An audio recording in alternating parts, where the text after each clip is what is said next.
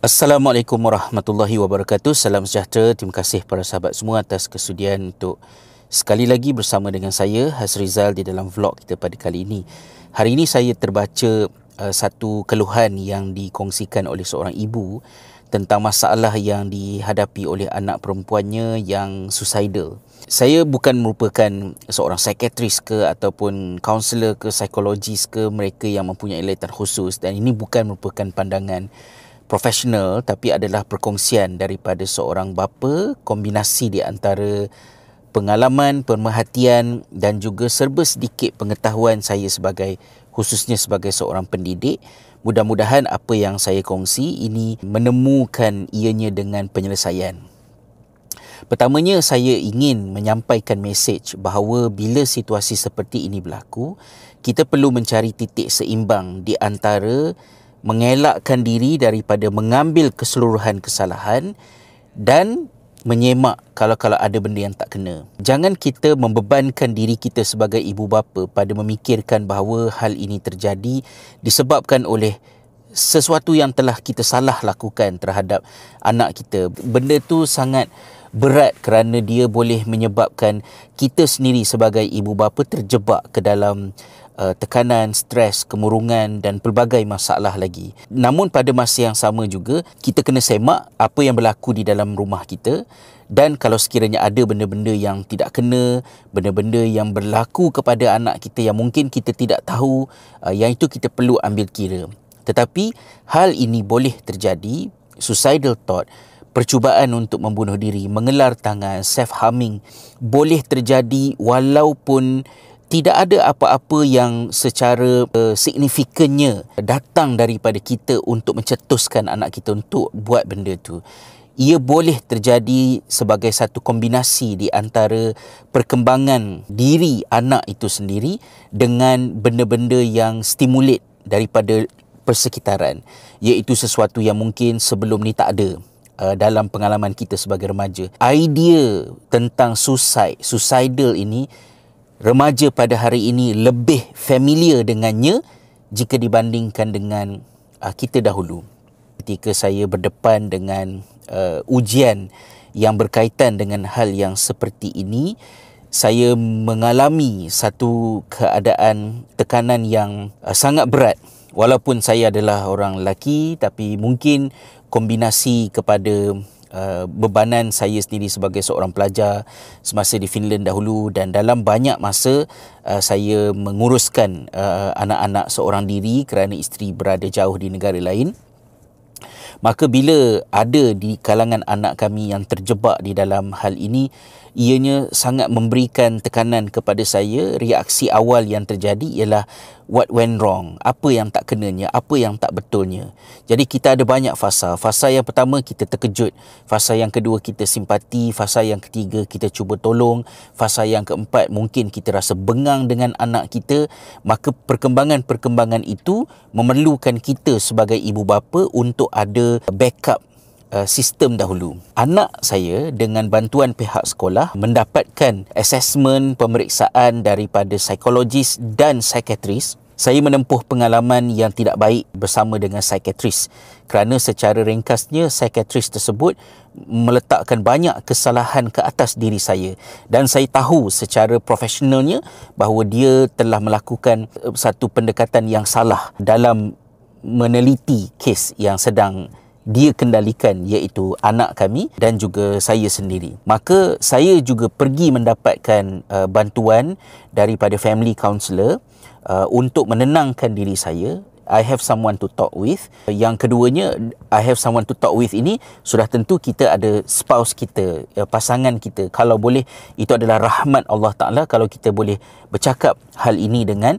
pasangan kita. Namun yang saya maksudkan ada someone to talk with ini adalah someone yang kita boleh bercakap secara profesional. Dalam keadaan orang itu adalah merupakan orang yang terlatih untuk berdepan dengan uh, hal ini. Jadi uh, dengan family counselor itu saya menerangkan apa yang berlaku dan saya menjelaskan apakah tindakan-tindakan yang saya lakukan di rumah dan saya ingin mendapatkan maklum balas daripada beliau supaya kalaulah tindakan menyalahkan saya yang dilakukan oleh psikiatris itu atas apa yang terjadi kepada anak kami itu uh, saya juga ada pihak yang boleh mempertahankan saya berdasarkan keterangan-keterangan yang telah saya uh, berikan daripada semasa ke semasa. So itu uh, perkara yang ingin saya tekankan. Dalam arti kata yang lain, ibu berkenaan perlu untuk memastikan dia ada tempat untuk mengadu secara personal dan juga secara profesional. Uh, saya terfikirkan benda ini sebab mula-mula bila saya detect untuk membaca confession berkenaan, uh, mula-mula saya baca dan saya rasa apa yang sedang dialami itu very relatable. Tetapi saya telah terbaca bahagian komen dan bila saya baca bahagian komen tu saya timbul rasa marah kerana terlalu ramai yang uh, berlisankan syaitan. Uh, bercakap benda yang bukan-bukan dekat situ dalam keadaan you tak tahu uh, dan tidak ada rasa empathy kepada ibu berkenaan ataupun ibu sama ada menyalahkan budak itu ataupun menyalahkan ibu. Menyalahkan sesiapa ini bukan isunya Uh, dan saya rasa marah. Uh, kalau dah tahu masalah ni besar kenapa pergi buat confession dekat page macam ni and then mengundang untuk orang-orang ni? Bukan membantu malah menyusahkan. Mula-mula saya terfikir macam tu lah. Tapi bila saya fikir balik mungkin beliau uh, berada dalam keadaan yang terlalu tekan tak tahu nak dapatkan uh, bantuan daripada mana maka saya diamkan sekejap untuk menghilangkan rasa marah itu. Dan barulah saya mengambil keputusan untuk membuat rakaman ini sebagai Uh, reaksi daripada diri saya. Apa yang telah terjadi kepada anak kami itu adalah asalnya berpunca daripada benda yang very simple. Uh, ada masalah yang berlaku bukan masalah dia tapi masalah kawan dia. Tetapi masalah kawan dia itu telah triggered perkara besar yang berlaku kepada kawannya dan kemudian berlaku ke, dan benda tu merebak kepada anak kami. Di peringkat awal saya terkejut kerana saya sedang berada di dalam bilik kuliah pihak uh, sekolah uh, menelefon saya dan meminta saya segera datang ke sekolah. Pada masa itu, uh, pihak sekolah telah meminta supaya saya uh, dan anak kami ini pergi berjumpa dengan psikiatris di hospital untuk segera mengambil langkah pencegahan memandangkan pada hari itu adalah merupakan hari Khamis jika tidak silap saya. Jadi Sabtu dan Ahad tak ada klinik uh, dan dikhawatiri sukar untuk mendapatkan bantuan. Tapi saya telah mengambil keputusan untuk tidak naik bas ataupun teksi tapi saya mengambil keputusan untuk berjalan kaki dengan anak kami. Kami telah membuat keputusan untuk tidak pergi ke hospital kerana saya merasakan bahawa kes pada masa itu sangat kompleks tetapi belum ke peringkat memerlukan kepada hospital. Yang lebih penting ialah anak saya fahamkan saya terlebih dahulu apakah struggle yang sedang dia hadapi. Maka kami ambil keputusan untuk singgah ke kedai makan. Kami duduk uh, minum sama-sama uh, makan sikit dan kami telah meluangkan masa selama lebih kurang dalam 3 jam. Keluarlah segala-galanya dan di situ saya bersyukur uh, kerana anak saya boleh menceritakan apakah yang berserabut dalam kepala dia. Saya tahu maknanya setiap anak itu berbeza. Uh, mungkin ada setengah anak boleh menceritakan masalahnya, ada anak yang sukar untuk menceritakan masalahnya.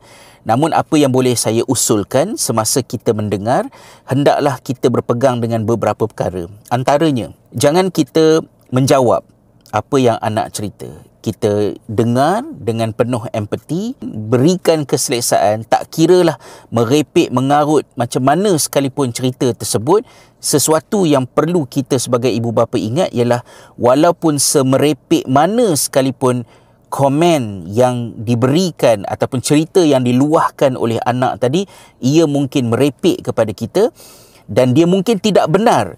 Contohnya uh, dia menyalahkan adik-beradik, dia menyalahkan kita, dia menyalahkan keluarga, dia mengatakan ini tak kena, ini tak betul, dia tekan semua benda itu walaupun ia mungkin tidak benar dari pemahaman kita dan kepercayaan kita, tetapi bila itu adalah apa yang dipercayai oleh anak kita, maka ia adalah real kepada dia maka kita tidak boleh mengambil sikap memperlekehkan, memperkecilkan, dengar terlebih dahulu dan respon pada tahap yang membolehkan untuk dia pulih semula dari segi adanya harapan.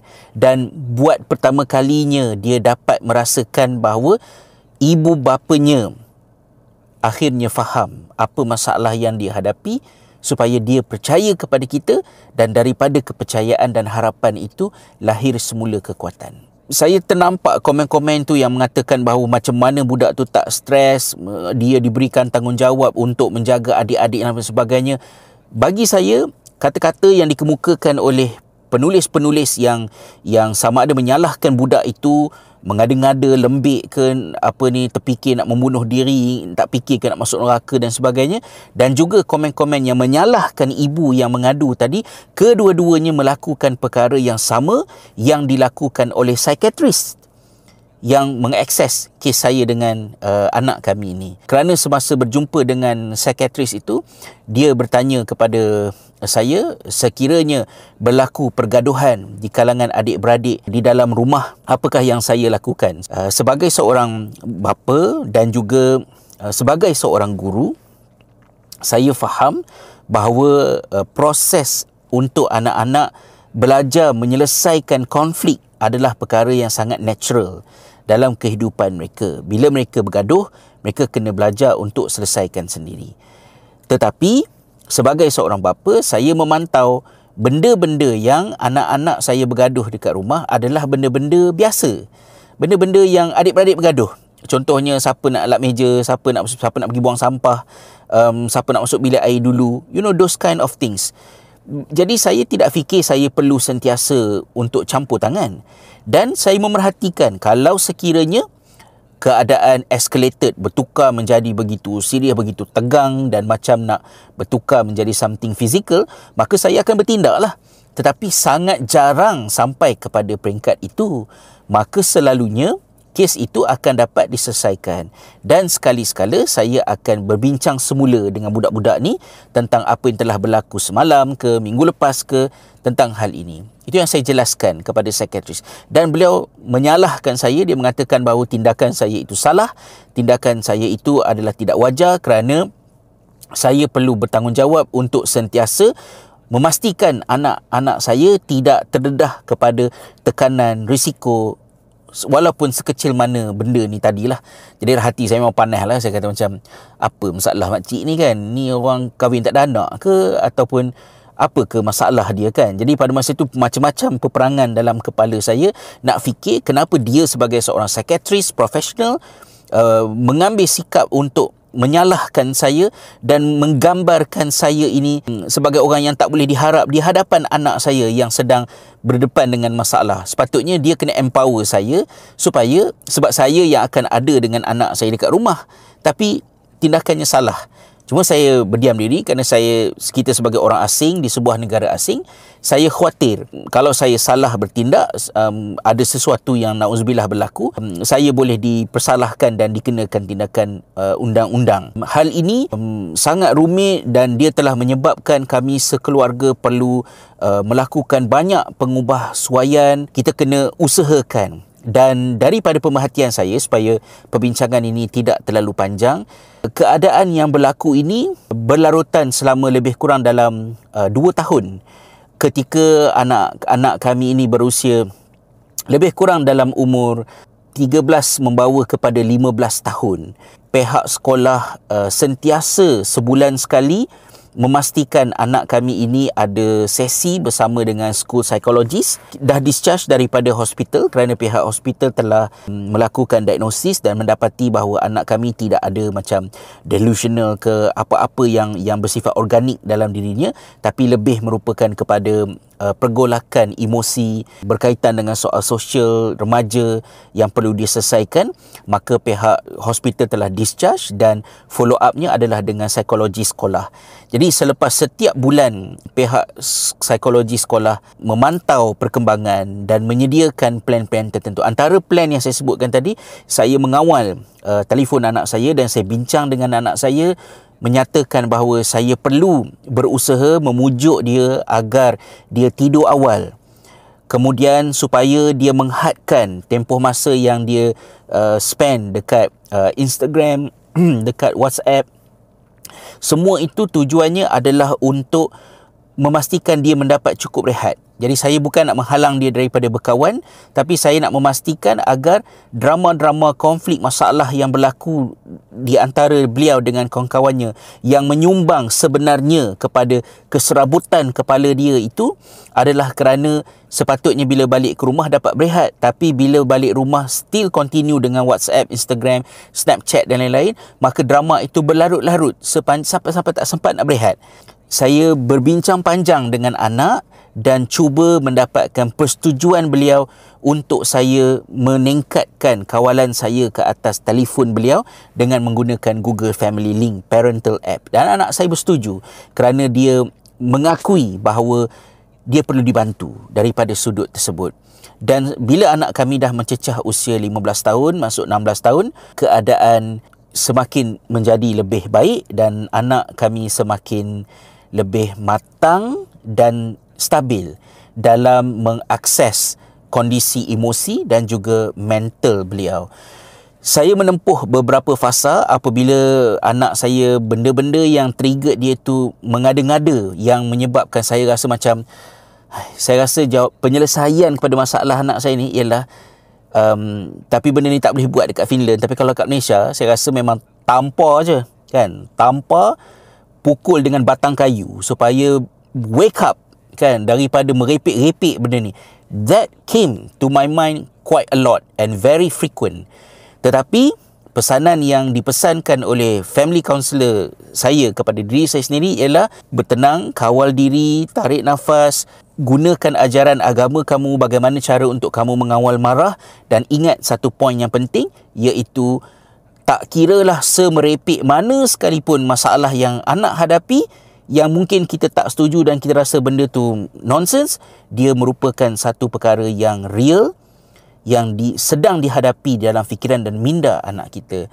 So dia berbalik kepada asas yang disebutkan surah At-Tahrim surah 66 ayat yang 6 tadi, wahai orang-orang yang beriman, peliharalah diri kamu dan keluarga kamu daripada neraka Allah Subhanahu Wa Taala we have to be strong first, we have to be safe first, then we can assist and help insyaAllah.